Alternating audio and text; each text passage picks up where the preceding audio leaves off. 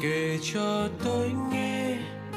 Mùa đông rất khẽ phượng buồn im ve sẽ rất nắng hè. Kể cho tôi nghe chuyện đời lễ thế ngọt bùi nhiêu khê. Cay đắng gán kề, kể cho tôi nghe.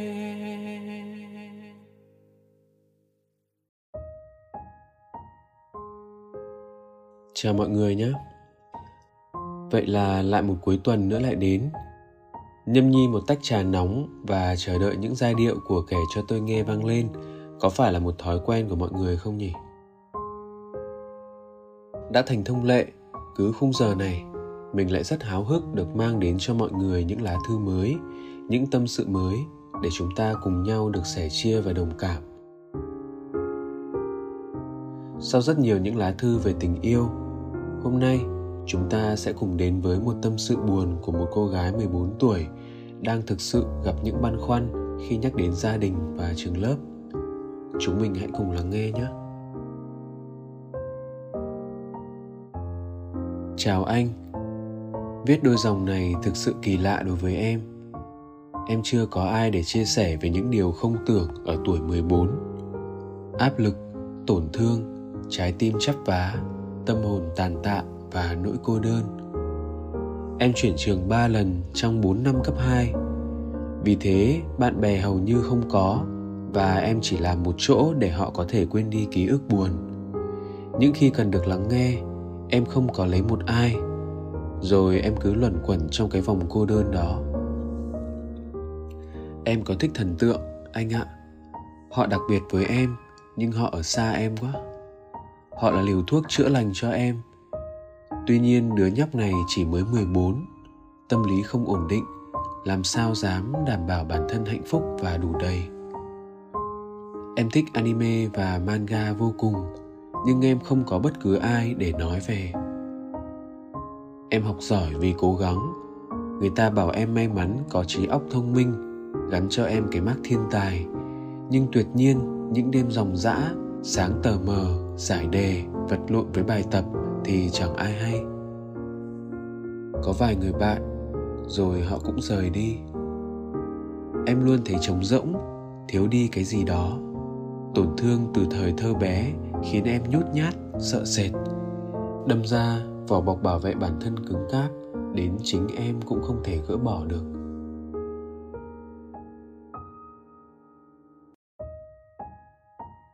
Có người bảo em nóng vội. Nhưng 14 năm nay, Chưa tìm được ai thực sự lắng nghe mình. Khi em lớp 7 bị tẩy chay, Em kể với mẹ. Mẹ tát em đau điếng, Bảo rằng mặc kệ đi. Mẹ có kể, Bà nói nên bỏ em đi, Nuôi chỉ thêm khổ. Qua câu chuyện của anh chị, Của ba về những ngày ở năm 2007 Nếu em không được sinh ra, Chẳng ai phải chịu đau khổ như bây giờ hết nếu em không được sinh ra, em cũng không phải mệt mỏi như bây giờ. Em có nốt ruồi bên mắt phải, nên tính tình đa sầu đa cảm, hễ chút là khóc vì dễ tổn thương. À và người ta bảo em thật giả tạo. Khi em lớp 6 đi thi ngày nào là ngày đó sẽ có một trận đòn bỏng rát hết cả tay chân. Nhưng em không dám làm mẹ thất vọng, sợ kết quả bị xấu đi nên chỉ cắn răng chịu đựng mà làm bài. Tim em đau, siết lại vì mẹ đối xử với mình tệ hơn cả những gì người khác làm. Em tan vỡ rồi tự hỏi, có chăng vì mình mà mẹ trở nên như vậy? Lần thứ nhất, em bị tẩy chay vì mếch lòng một bạn trong lớp.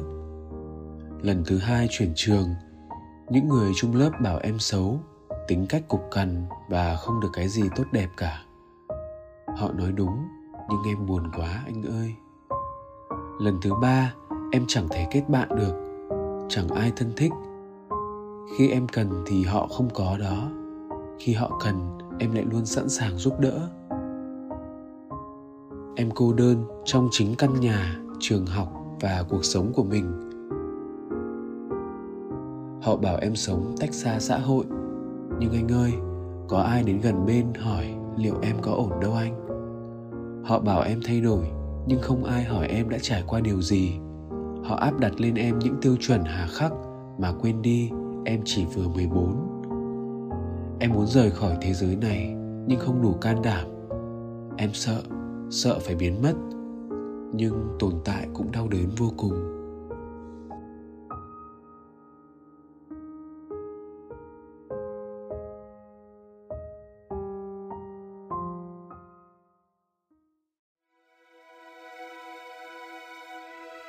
Chào em, Nói thật là sau khi đọc xong lá thư của em, anh cũng cảm thấy cay cay sống mũi. Bởi anh không thể tưởng tượng được rằng mới 14 tuổi mà em đã phải chịu đựng nhiều tổn thương đến thế. Sự ghẻ lạnh của gia đình, sự xa cách của trường lớp không phải là thứ em nên nhận được. Nhất là khi em đang bước vào độ tuổi nhạy cảm nhất trên hành trình đang lớn của mình. Em nói em thích anime và manga đúng không? Vậy hẳn là em đã từng đọc Naruto rồi nhỉ? Thú thực, sau khi đọc xong những dòng tâm sự của em, Không hiểu sao anh thấy hành trình của em giống Naruto đến thế Cả một tuổi thơ, Cậu ấy phải sống trong sự xa cách và hắt hủi của toàn bộ dân làng Không ai chịu thừa nhận sự tồn tại của cậu Và thậm chí, cậu ấy phải lựa chọn điều tuyệt vọng nhất, Đó là tỏ ra ngỗ ngược và quậy phá để nhận được sự chú ý của mọi người. Nhưng sau những trò phá phách vô lối ấy, có lẽ đã có rất nhiều những giọt nước mắt của cậu đã rơi. Và anh tự hỏi, liệu cậu thiếu niên uzumaki naruto ấy nếu cũng vì những hắt hủi của mọi người mà lựa chọn cách rời bỏ cuộc đời mình như cách em đã từng suy nghĩ, thì liệu thế giới này có được chứng kiến sự vĩ đại của một hokage thứ bảy thế nào không?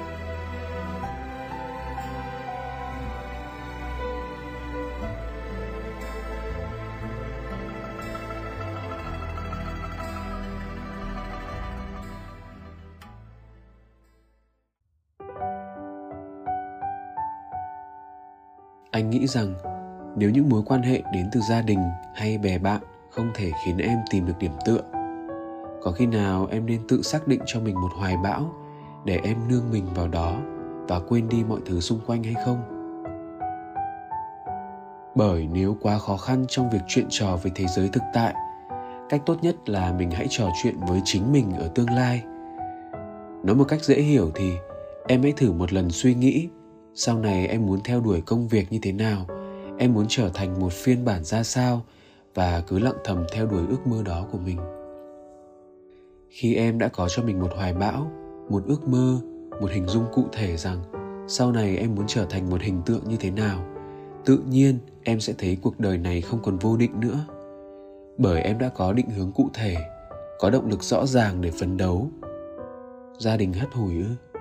Chẳng sao hết vì sẽ đến một ngày, mọi người sẽ phải ngỡ ngàng vì đứa cháu, đứa con mà bà mình từng bỏ rơi, mà mẹ mình từng tức giận lại thành công đến thế. Bạn bè xa lánh ngư chẳng sao hết, vì sẽ đến một thời điểm các bạn sẽ phải trầm trồ vì người bạn năm xưa vốn khó gần, giờ lại thành đạt và thu hút được mọi mối quan hệ xã hội khác. Mọi sự xa cách của mọi người ở hiện tại sẽ trở nên nhỏ bé và không đáng bận tâm vì hoài bão và nỗ lực của em đã quá lớn rồi.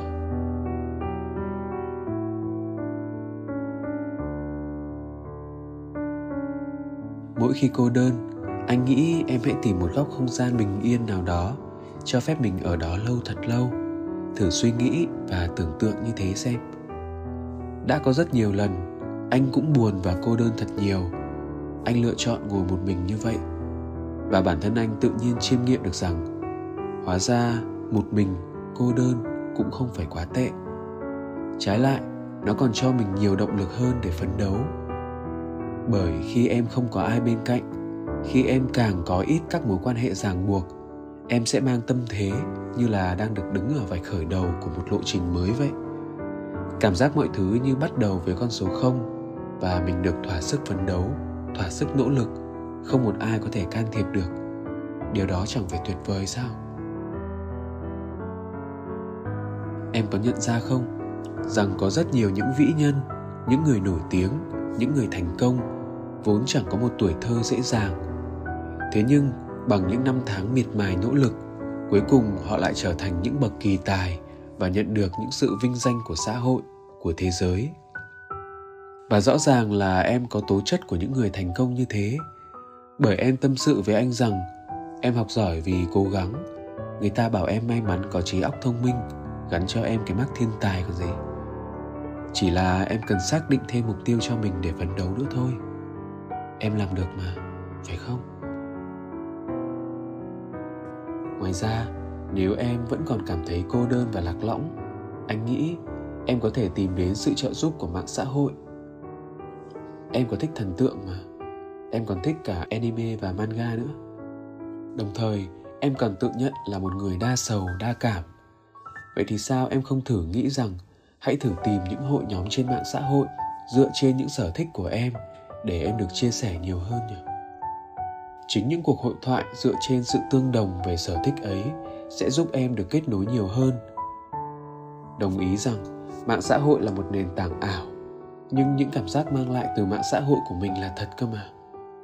Và có khi chính những mối quan hệ em được làm quen trên mạng dựa trên những sở thích ấy của em sẽ trở thành những mối quan hệ bền vững ngoài đời của em ấy chứ.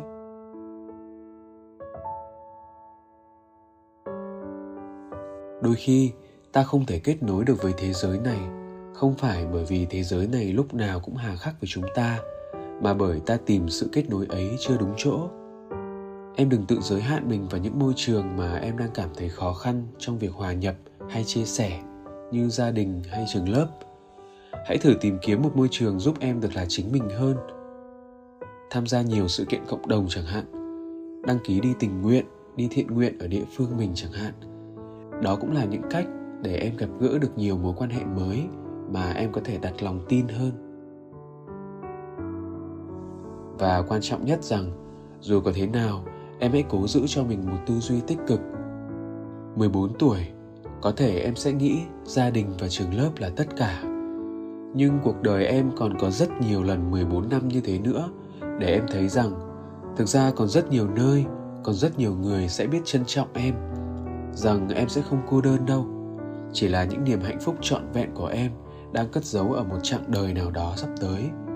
Cái mình cần là tiếp tục đi tiếp để đón lấy hạnh phúc đang chờ ấy.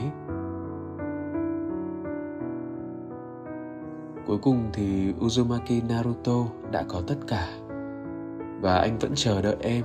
Sẽ có một trang kết câu chuyện của chính cuộc đời em. Cũng rạng rỡ như thế. Hãy tin là như vậy, cô gái ơi. Mãi kiên cường và mạnh mẽ, em ha.